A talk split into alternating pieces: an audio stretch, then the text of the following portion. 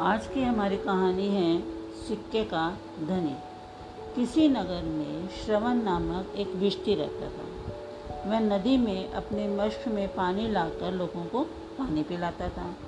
एक दिन वह नदी से लौट रहा था कि उसे रास्ते में एक रुपये का सिक्का पड़ा मिला।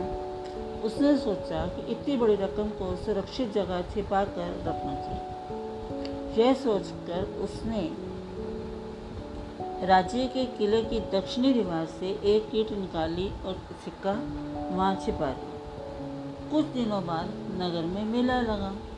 श्रवण ने बीबी को मेले के लिए तैयार होने को कह दिया और खुद किले की दीवार से सिक्का लेने के लिए चल पड़ा।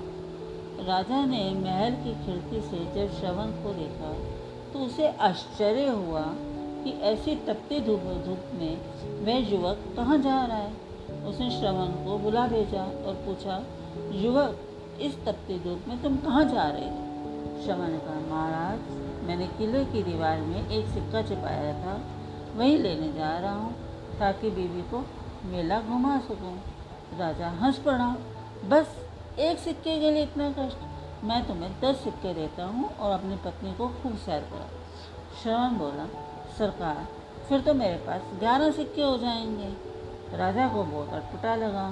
उन्होंने श्रवण को पचास सिक्के, फिर सौ सिक्के, पाँच सौ, हज़ार, दस हज़ार, पचास हज़ार सिक्के लेने को कहा।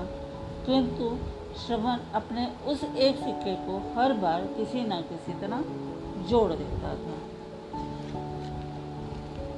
राजा भी हार मानने वाला नहीं था। उसने एक आखिरी दाम खेला युवक, तुम उस सिक्के को अगर भूल जाओ तो मैं तुम्हें अपना आधा राज्य दे दूँगा। बताओ, राज्य का कौन सा भाग लेना चाहते श्रवण बोला, महाराज, मुझे राज्य का दक्षिणी भाग दें। क्यों?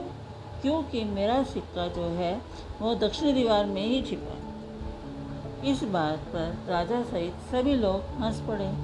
राजा ने श्रवण को गले लगा लिया और कहा, तुम अपने प्रजा की इसी प्रकार रक्षा करना जैसे तुमने इस सिक्के की की है जाओ, सज धज कर रथ में मेला देखने जाओ।